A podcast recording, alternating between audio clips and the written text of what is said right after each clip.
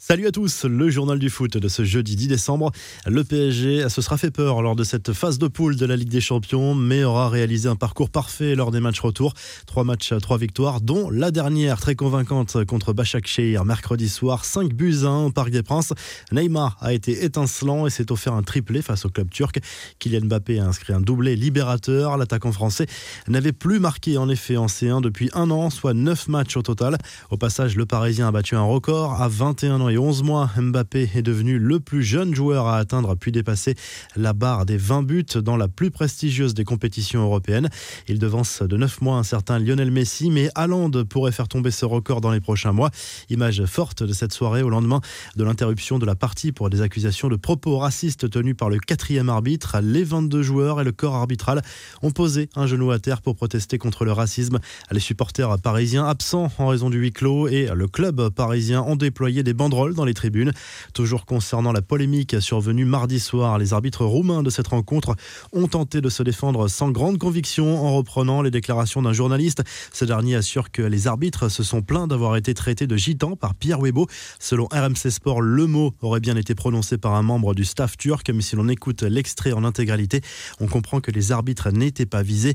L'auteur de cette phrase expliquait simplement que dans son pays, le mot gitan désignait les personnes de nationalité roumaine, mais que ces mots ne devaient pas être prononcé. Un grand ouf de soulagement pour les supporters du Real Madrid et pour Zinedine Zidane qui sauve sa tête sur le banc.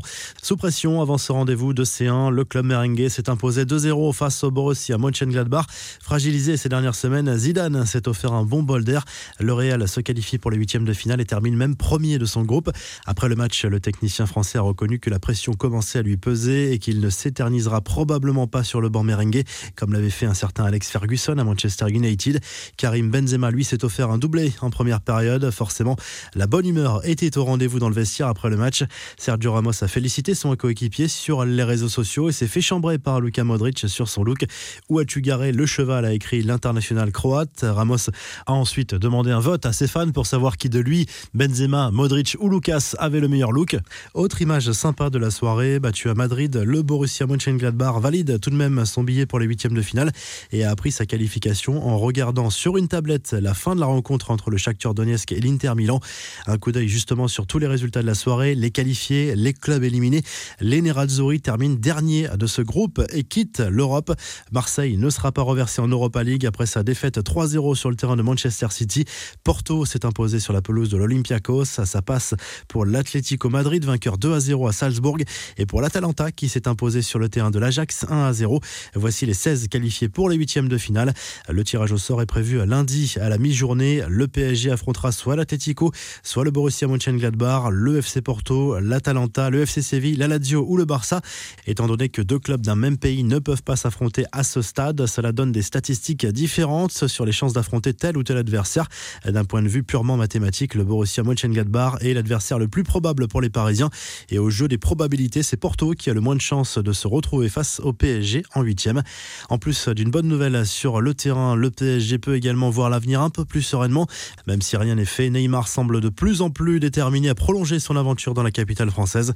Le Brésilien s'est exprimé sur son avenir au micro de RMC Sport et il a multiplié les signaux positifs. Je suis très heureux ici à Paris, je suis très content au club avec mes coéquipiers. L'idée de partir ne me passe pas par la tête, il faut qu'on discute. Nous avons une très bonne relation à lâcher la star du PSG au micro de RMC Sport.